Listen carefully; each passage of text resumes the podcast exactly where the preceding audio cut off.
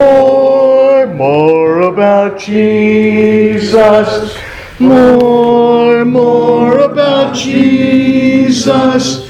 More of his saving fullness see. More of his love who died for me. Thank you, Dave, very much. Before I get started in the sermon, Thursday is February 29th. Most Bible reading schedules don't have a February 29th. I don't know how many of you are reading the Bible through in this year, but most Bible reading schedules don't have February 29th. My question is this Do we get a day off? Yeah. No, do not take Thursday the 29th off, okay? If your Bible reading schedule doesn't have a 29th, I want to encourage you to read Proverbs 29 through 31. Read Proverbs 29 through 31. That will keep you in the habit. We never, ever, ever want to let a, let a day go by that we haven't read the scripture because the devil will use that to get us into a bad habit. We don't want that. So I encourage you, if your Bible reading schedule doesn't have a February 29, please read um, Proverbs 29 through 31. Chronological study of the Bible. Solomon has finished building the temple. We, he finished it, in my estimation, before we started Proverbs two years ago. This is what I think it looked like. This is the whole complex. This whole complex is completed. We're going to be talking about some of it a little bit later, mm-hmm. but because it's been two years for us, I want to try to bring this back into our memories. Solomon asked the Lord to use the temple. God responded that he would, but only if their hearts stayed focused on him. God said, Listen, if you think that this is going to be a good luck charm, you're out of your mind. I'll sweep this thing away. This is not going to get you if you turn from me. Good gossip is the name of the sermon this morning. Not all gossip is bad. There is some good gossip. Well, there's David Hines. I didn't see you come in, my friend. Mm, Two years ago, 1 Kings chapter 10, verse 22, the king had to see a navy of Tarshish with the navy of Hiram. Once in three years came the navy of Tarshish bringing gold, silver, ivory, and apes and peacocks. But I also believe they brought something else. Again, this is from two years ago. 1 Kings 11 1. But King Solomon loved many strange women, together with the daughter of Pharaoh, women of the Moabites, Ammonites, Edomites, Zidonians, and Hittites. I believe a large number of this harem is coming back on the ships. Can't prove it. But there's a theory that Solomon had 700 wives of noble birth. In other words, their parents were kings. And so he married them to make treaties with these different nations. I've got a hard time finding 700 nations Yeah. For him to do that with. Then he's got 300 concubines. Concubines are not full wives. Typically, concubines were just to make children. I, I have a difficult time thinking that the 700 to 300 just showed up because Solomon was king. I just don't see it. I believe that Solomon found his value with the women that he could collect. That sounds awful, but I believe in my heart that's true. And today that's going to come into play more importantly than ever before. Solomon has been close to the Lord while writing his book. Again, he wrote the book of Proverbs, but he ended it at chapter 26. Okay, remember that. Solomon ended at 26. While he wrote the book of Proverbs, I believe he's been close to the Lord, but he's likely adding a few wives here and there just because of his mentality. Today, all that's going to change. 1 Kings 10 is where we're at. Again, this is uh, right where Proverbs would have ended, chronologically picking up with the life of Solomon. The navy also of Hiram that brought gold from Ophir brought in from Ophir great plenty of almug trees. That would be strong and long lasting sandalwood. I don't know if we use it here or not, but sandalwood looks something like that. It's very valuable. And precious stones. Hold your finger here in 1 Kings 10, and we're going to go now to 2 Chronicles 9, which is our parallel passage. Chronicles, Kings, and Samuel has a lot of the same stuff because it is a record, it's a dual record of what happened in Israel from a little bit different perspective, but whenever they overlap, we want to talk about them. So holding your finger at 1 Kings 10, 11, and going to 2 Chronicles chapter 9, verse 10. The servants also of Huram and the servants of Solomon, which brought gold from Ophir, brought algum trees and precious stones. Hold your finger here too, going back to 1 Kings 10. And the king made of the almug trees pillars for the house of the Lord. Very, very important. The two out front were made of brass. These two pillars, which we spend a whole sermon on, the detail that's in there about these two pillars, and our conclusion was why in the world spend that much time on it? I believe in my heart this was the first hint of Solomon's idolatry. God didn't call him out on it, but they are there. Okay? He adds now more pillars besides those two. And for the king's house. Okay? He's finished his palace, he builds even more. Harps also and psalteries for the singer, again out of this almug tree, sandalwood. There came no such almug trees, nor were seen unto this day. Second Chronicles 9, verse 11. The king made of the almond trees terraces, that terraces of the pillars. Okay? Two different words for the same things. The king made of the almond tree, almond trees terraces to the house of the Lord and to the king's palace, and harps and psalteries for singers, and there was none such had been but been seen before in the land of Judah. But Solomon's navy did not just collect stuff. We mentioned this earlier. I believe they also brought back women. But they didn't just bring stuff back.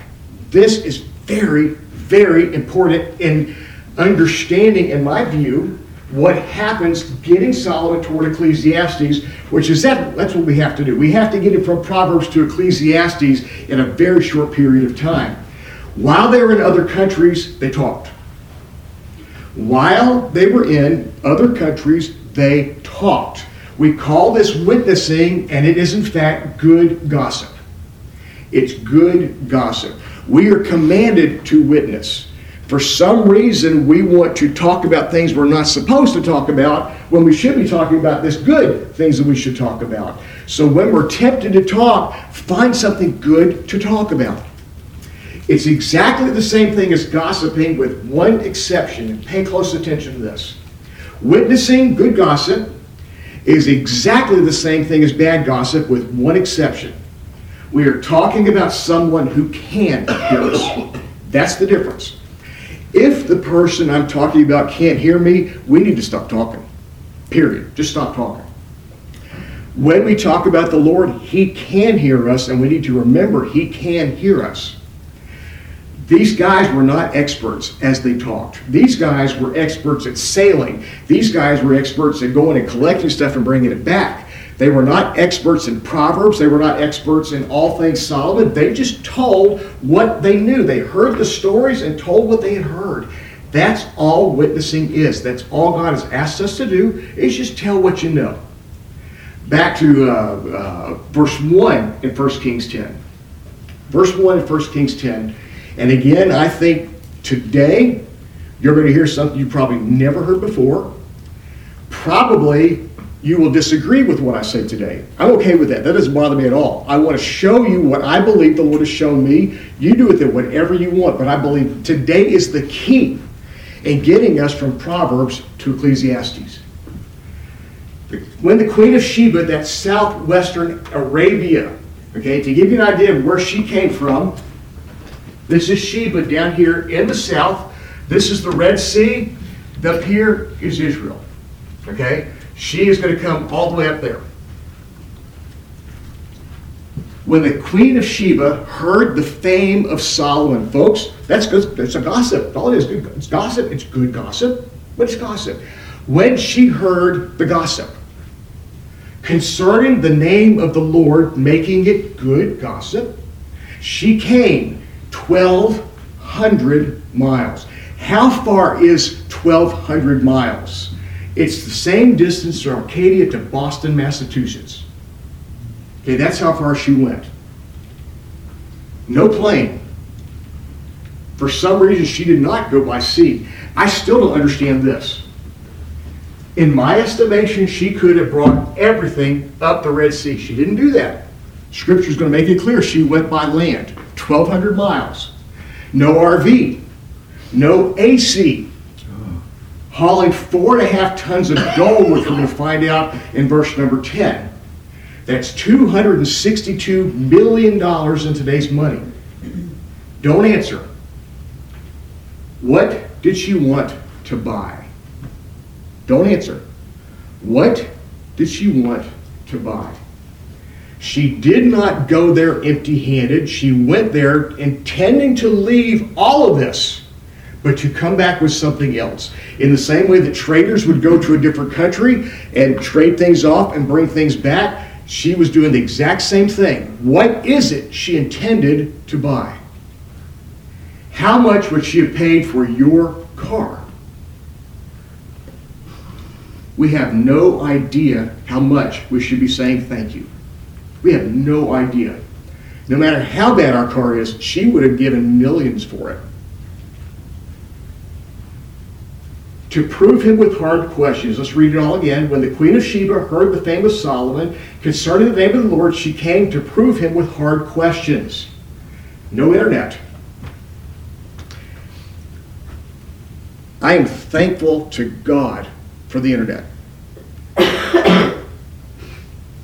To think of what Mr. Strong, what was Strong's first name? Do you know Wade that did the the um, the concordance? Nope.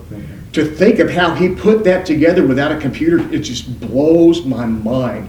Commentaries, uh, Spurgeon had no computer. It's like how in the world they keep all this stuff straight just in their mind. Okay, I've got the internet. I can ha- type a question in, and maybe I'll agree with the answer, maybe I won't, but I can very quickly come up with an answer. We had no idea the way God has blessed us. All gossip, good or bad, produces questions. Remember that. All gossip, good or bad, produces questions. By the way, that's why I put up that original screen when we first came in here. I wanted you to know exactly where Dad's at. I didn't want by doing two plus two is four and oh, Dad's in the hospital. That's where it always winds up. No, no, no, it's not that at all. You know exactly the case. All gossip, though, produces questions. Isaiah 55 11. So shall my word be that goeth forth out of my mouth, it shall not return unto me void. Very, very important. Good gossip. Gossip about the Lord will produce questions about the Lord, which is exactly what it's supposed to do. The only way it doesn't produce questions is if we don't produce the good gossip. Now, had those sailors gone down there and traded with Sheba and not said anything about the Lord, would she have come up? No. How would she know to? She certainly didn't see it on the news. It wasn't on her daily uh, feed from Facebook. They had to have been talking about it. She had to have heard. She wanted to see it for herself. She had questions that she wanted to ask, which is what gossip produces, and that makes this good gossip because it's good questions. Second Chronicles chapter 9, which is where your other finger is, verse number 1, the first part of the verse. When the queen of Sheba heard of the fame of Solomon, she came to prove Solomon with hard questions. Sometimes the questions we get are hard. Hard questions, in my experience, is one of the things that frightens me the most. I'm with someone, I don't know their spiritual condition, and I want to witness to them, and so it's like, all right, how do I present this to them? I have found that the best place to start is at the very beginning. What do you think about God? That works for me. Now, once they get into it and it comes back to me, now I've got to bring them to Jesus. And what if they say, well, what about this? And I don't know the answer. That's terrifying. Because if I don't give them the right answer, they might wind up in hell, right? Only if you don't believe in sovereign grace. Only if you don't believe in sovereign grace can they possibly wind up in hell because we told them the wrong thing. Admit we don't know. Admit it. So, you know what? I really have never even thought about what you just asked. I don't know the answer to that question. They will admire us for that. People who talk about their religion, not just Christians, but across the board. People who talk about their religion pretend to know everything because they think that if they don't know everything, they're admitting that what they believe is not true. It's not the case at all. It's okay, it's appropriate to say, I don't know, but I'll find out. Then study and get back to them. Say, listen, remember last week we talked about such and such? You asked this question. Well, here's what I found. Would you like to hear it? At that point, you've got a whole second witnessing section. You have no idea where the Holy Spirit's going to take that, and you have their admiration because you did, in fact, keep your word. So often, though, we will say, I don't know, and we will just run from it. And then when they see us again, we'll pretend like nothing ever happened. At that point, they think they've got us, and they're not going to listen to anything that we say. Be honest, but at the same time, follow up. They likely won't come to church.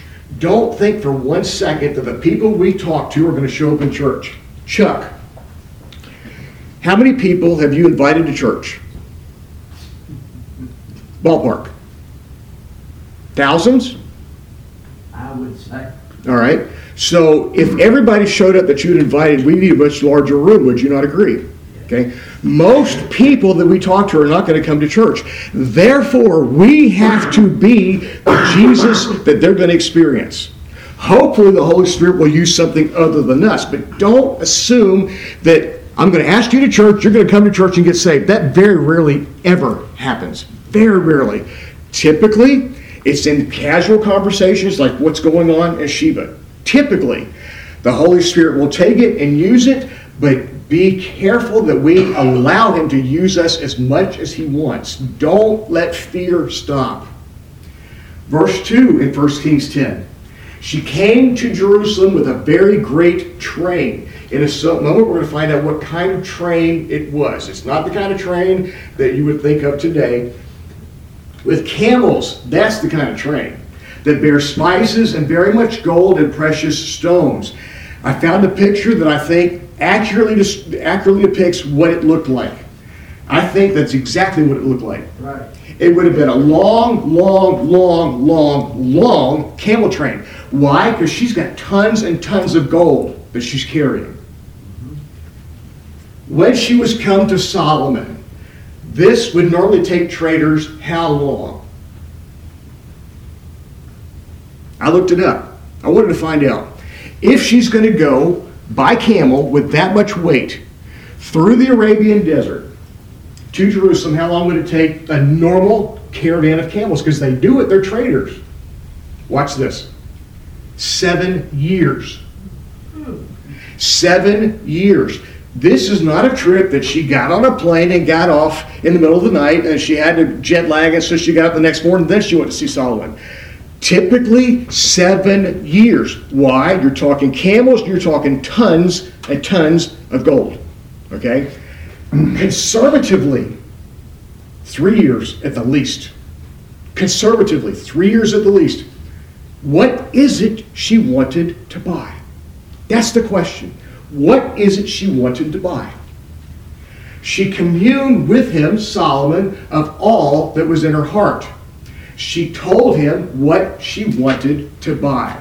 She didn't dilly dally. She didn't say, "Hey, dude, I hear you're king. I'm a queen. Let's go hang out." No, she went there with a reason. It took her a long time to get there. She brought the money and she told him what she was there for. She communed with him all that was in her heart.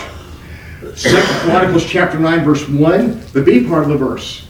At Jerusalem, she's now arrived with a very great company and camels that bear spices and gold and abundance and precious stones. And when she was come to Solomon, she communed with him of all that was in her heart. Jesus actually tells us what she wanted to buy. How did Jesus know?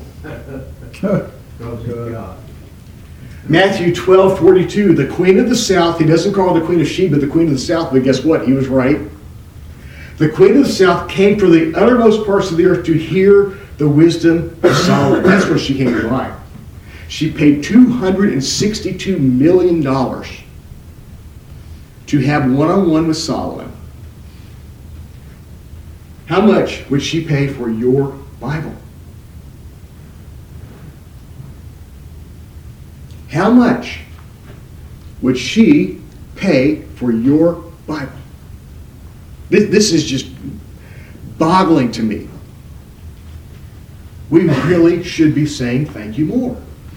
We have no idea how ungrateful that we are. Luke 11:31 The queen of the south came from the uttermost parts of the earth to hear the wisdom of Solomon. 1 Kings 10 verse 3 And Solomon told her all her questions. There was not anything hid from the king. Notice that. There was not anything hid from the king. The Lord revealed it to him. He did not know it automatically. Keep that in mind. We assume that Solomon knew everything. He did not. He knew the answers to her questions because the Lord revealed it to him. He had a lot of wisdom, but he was not Jehovah God by any sense of the word. We don't have to know everything either. That's so comforting to me. I don't have to know the answer to Jason's question because I don't know what Jason's question is. I've got a responsibility to be studying God's Word, but if Jason asks me a question I don't know the answer to, I can say, Jason, I'm sorry, I don't know, but I'll do my best to find out for you. And they get back to Jason and say, Jason, this is what I found. And then start another conversation. The more we expose ourselves to Scripture, Luke chapter 12, verse 11, when they bring you unto the synagogues, unto the magistrates and the powers, or whoever it is that we're witnessing to. Take ye no thought how or what thing ye shall answer or what ye shall say, for the Holy Ghost shall teach you in the same hour what ye ought to say. So very important. Don't assume he's going to magically give it to you. Some people take this and say, I don't need to study the Bible. The Holy Spirit will tell me what to say in the moment. Those people are the ones that wind up giving bad information and leading people astray. If it weren't for sovereign grace, those people would terrify me. Because of sovereign grace, those people don't bother me at all because the Holy Spirit's in control of the whole thing. But if all the bad information out there actually leads people in the wrong place, we're in trouble bad. This is not magic knowledge. He's reminding us of things we have already seen in Scripture. The more we expose ourselves to Scripture, the more often we're going to be able to answer Jason's question, or at the very least, find the answer to Jason's question. And then the next two or three times when it comes up again, I remember I was talking to Jason, asked the same question. A lot of questions come up over and over and over again. You know what comes up the most? The most. The Bible says the earth is only 7,000 years old. How in the world can you claim it's not billions of years old like science says? Most Christians can't answer that. Most can't. To me, that's simple. It's nothing, okay? God created Adam. On day one, day one, how old was he? He was one day. What did he look like? He looked like he was 30. Any dating method on the, uh, known to science today would say he's 30 years old, but actually he was one day old. God created the earth with age. On day one, it was in fact millions and millions of years old. It had to be to sustain itself. If every plant on day one was a seedling, the whole thing would collapse. He had to create mature everything, which scientifically dated would have been much older than it actually was. But most Christians have no idea about this. Do you know why I know about it? Somebody asked me.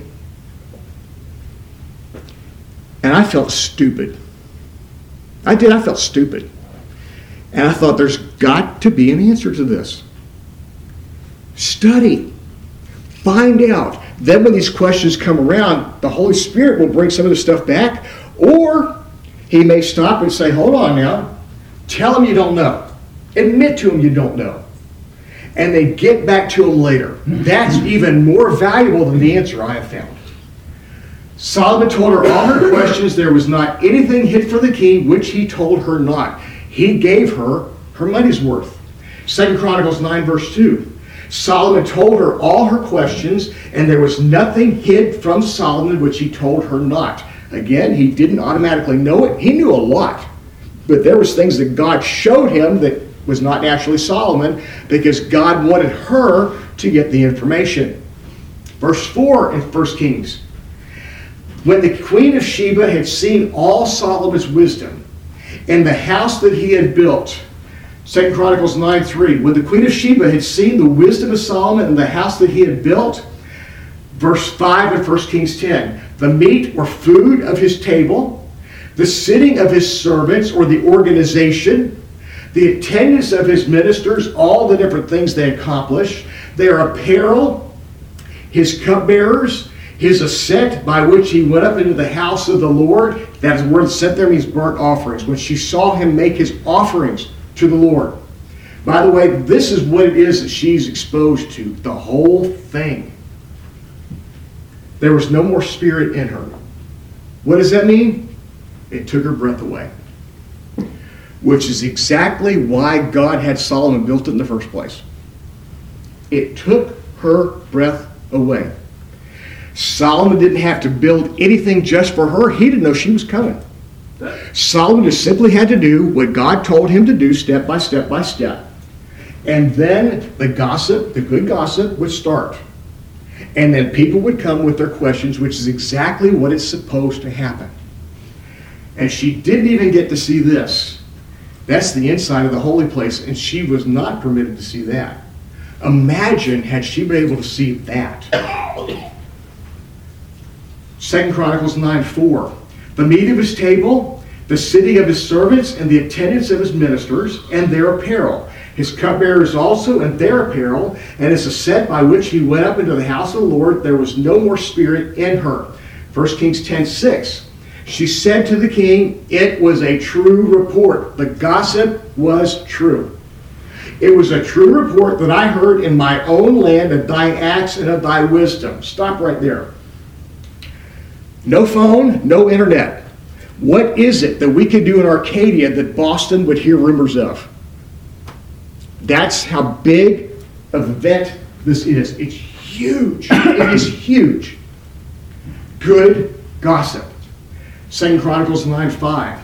And she said to the king, It was a true report which I heard in my own land of thine acts and of thy wisdom. 1 Kings 10 7. Howbeit I believed not the words. That's okay. That is okay. Until I came and my eyes had seen it. Behold, the half was not told me, and thy wisdom and prosperity exceedeth the fame which I heard. It's extremely common to hear people surprised at what the Bible actually says. It's extremely common to hear people surprised at what the Bible actually says. You know why this is? We have smoothed over the Bible to where all it is is God loves you. We smoothed it all over, and people can't, it doesn't make any sense because when they get it and start reading, it's like, well, what about all that killing that's in there? Why is that there? It's like, well, don't worry about that. God loves you. When you start showing people what the Bible actually says and how it fits together, it's like, oh, I had no idea all that was there. But I submit to you, it's our fault. It's our fault because we assume they can't handle it. Tell people what the Bible says. Good gossip. Notice this 1 Corinthians 2 9. As it is written, I have not seen nor ear heard, neither have entered into the heart of man the things which God hath prepared for them that love him. The colors are there showing that the same the same parts are there. In the same way that she couldn't believe what Solomon had done, folks, we're not going to be able to believe what's in heaven. We have this idea in our head that it's like, you know, I really don't deserve heaven, so I'm not even going to try to think about it. It's going to be amazing, not because we deserve it, but because of what Jesus did. We really, really, really have to start saying thank you more. Saying thank you is the equivalent of praise. We do not praise the Lord enough. And when I say we, I'm talking about me more than anybody else. I know what I want. You know what I wanted this morning? I wanted my wife to be able to drive dad here. That's what I wanted because I really didn't feel like coming. And I thought, all right, Michelle gets dad here. He does this sermon. Everybody's happy. The pastor's here. I'm at home resting, which is what I would like to do. That leaves an opening in the afternoon, in the, the, the second service, which we could come up with something on the fly for that. Michelle's sick. Dad ain't coming. So now, guess what? Instead of preaching zero, I get to preach two. We have to see that as a gift. We have to say, God, thank you for that. Because that tells me you're going to make me able, and that's exciting. Dan, Yes. Yeah, I told her to put that in there. oh, okay, okay. In your bulletin, look on the back page. Because I just told Wade a lie. I didn't tell her to put it in there, but that's exactly what Bonnie put in the back, back side of your bulletin. Thank you for show- showing that out. 1 Kings 10, verse 8. Happy are thy men. Happy are these thy servants which stand continually before thee and that hear thy wisdom. How did she know? And were they in fact happy? I submit to you, they probably were in the same position as we are. They should be happy, but it's just another day. They should be happy. We should be happy. Imagine someone who's never heard anything about Jesus when they finally get it and they look at us who have had it for years and years and years. You must be the happiest people in the world. Eh, we're very ungrateful. We need to praise the Lord more. Happy, happy, them that hear thy wisdom. Personally, this did not happen until I started asking, what is the Lord saying to me in this passage? That changed everything. Read the Bible, read the Bible, read the Bible. Hopefully, some will sneak in. But it's a chore, it's not fun, it's hard. When I started looking for why is this in my Bible, it changed everything. I'm not perfect at it. I'm a long way from it. But suddenly there's a reason for Proverbs to be there. There's a reason for Ecclesiastes to be there. There's a reason for Jeremiah to be there. Some of these hard passages, it's like that makes more sense. It's more important now. No more reading just because I was supposed to. If that's where we're at, ask the Lord to change it. Say, Lord, I want to, I want to want to read your word. I think that's a prayer God will honor. 2 Chronicles 9 7. Happy are thy men, happy are these thy servants which stand continually before thee and hear thy wisdom. 1 Kings 10 9. Blessed, caused to prosper. Very important. Blessed is caused to prosper. Blessed be the Lord thy God. How can we cause God to prosper? There's only one way. There is only one way we can cause God to prosper, and that's to gossip about him. Other than that, he's got everything. But he has chosen to depend on us to share his word. When we share his word, it causes him to prosper, and that's exactly why God prospered in this case. Blessed be the Lord thy God, which delighted in thee, and to set thee in the throne of Israel, because the Lord loved Israel forever, therefore made he thee king to do judgment or justice and justice. In the King James, always replace just, judgment with justice. A couple of weeks ago, Terry brought something up to my to my attention, and I was so glad that I was ready for it because I would have felt stupid the first time you I heard that question. I felt stupid. Okay, what if both words are used? Okay, you got judgment and justice. Is it justice and justice? Because I was asked the question the first time, I knew the answer. There, if both words are used, there's very specific types of justice. In this case, judgment is H4941 litigation. The uh, justice is H6666 righteous acts. Two very different types of justice. Justice in the courts, justice in personal relationships. She's saying justice in every way you can imagine. 2 Chronicles 9 8. Blessed be the Lord thy God, which delighted in thee to set thee on thy throne, to set thee on his throne, to be king For the Lord thy God, because thy God loved Israel to establish them forever, therefore made he thee king over them to do judgment and justice. 1 Kings 10:10. She gave the king a 120 talents of gold. 120. Four and a half tons. That's where we get how much she carried in the first part. She carried it 1,200 miles from Arcadia to Boston, no plane, through the Arabian desert, no car, no AC. That's how much she wanted what we have readily available to us. What did she buy? We have no idea how much we should be saying thank you. She's buying what we have, easily ready to us. Of the spices, very great store, and precious stones, adding much more to what she paid. For what? What we have in our Bible. There came no more, there came no more such abundance of spices as these which the Queen of Sheba gave to King Solomon, adding even more to what she had hauled and paid. For what? Seems like I went backwards there. I don't know. Let's keep going. She gave the king 120 talents of gold, of spices, great abundance, precious stones. Neither was there any such spices as Queen of Sheba gave king Solomon.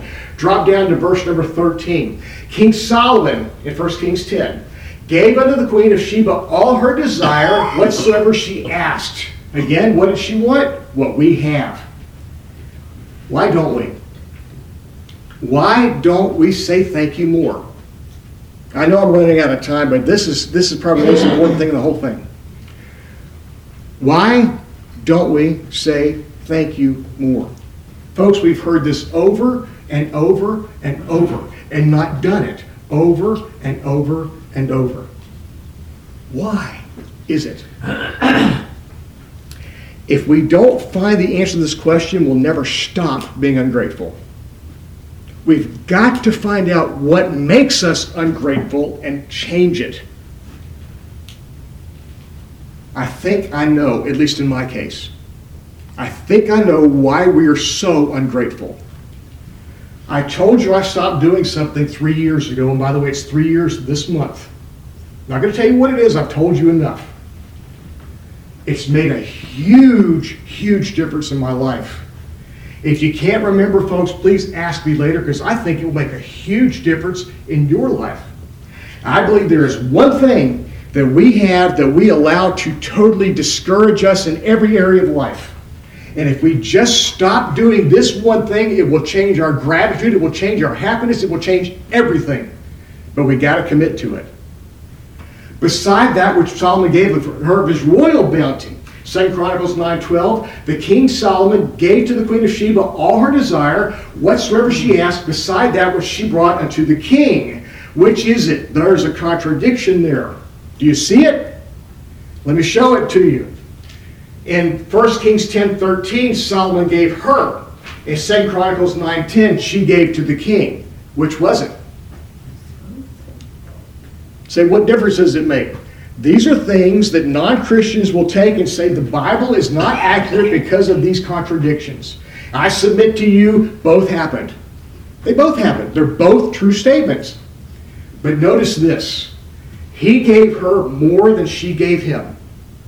He gave her more than she gave him. Watch this, making her purchase free. That's mind blowing to me. She hauled all that gold, all that distance through all that desert, and had to haul it all back plus more. Why? She wanted what we have in our Bible. She just needed to go get it. Same with us. We have it at our fingertips, but it will not seep into our brain. We've got to expose ourselves to it. We've got to say, Lord, why did you put this in my Bible? And give him time to give us an answer. And over the course of time, this stuff will build up and build up and build up. The next thing you know, problems in life are not that big a deal because we understand how God is working in our life. 1 Kings 10 13b. So she turned and went to her own country, she and her servants. further spreading the gospel, the gossip. Gossip and gospel is very similar. Let's notice that. Very similar. Second Chronicles 9:12b. So she turned and went away to her own land, she and her servants. Get ready for this. Hang on. Because what I'm going to say now you've never heard before unless you got it from me. I guarantee if anyone, even on SermonAudio, has heard this before today, please let me know because I've not found it anywhere. But this is what I think happened. I think, big capital letters, I think. I can't prove, I think this profoundly affected Solomon. What? The fact that she left. He is not used to women leaving. And I submit to you that had a much bigger effect than we can possibly imagine on him specifically. I think this dramatically accelerates his decline from Proverbs to Ecclesiastes. I've got one more sermon to get him from Proverbs to Ecclesiastes. There has to be something big, and I submit to you this is it. I'll explain next time. Feel free to gossip about it all you want. Father, thank you so much for, for Solomon. You loved him. And he's about to do things that are going to be very hurtful to you, but you kept loving him. Thank you, thank you, thank you for giving us your word. Thank you, Holy Spirit, for teaching us why it says what it says. Please, please, please motivate us to gossip about it with others. If we're tempted to talk, please motivate us to talk about good things. In Jesus' name, amen. Amen. Thank you.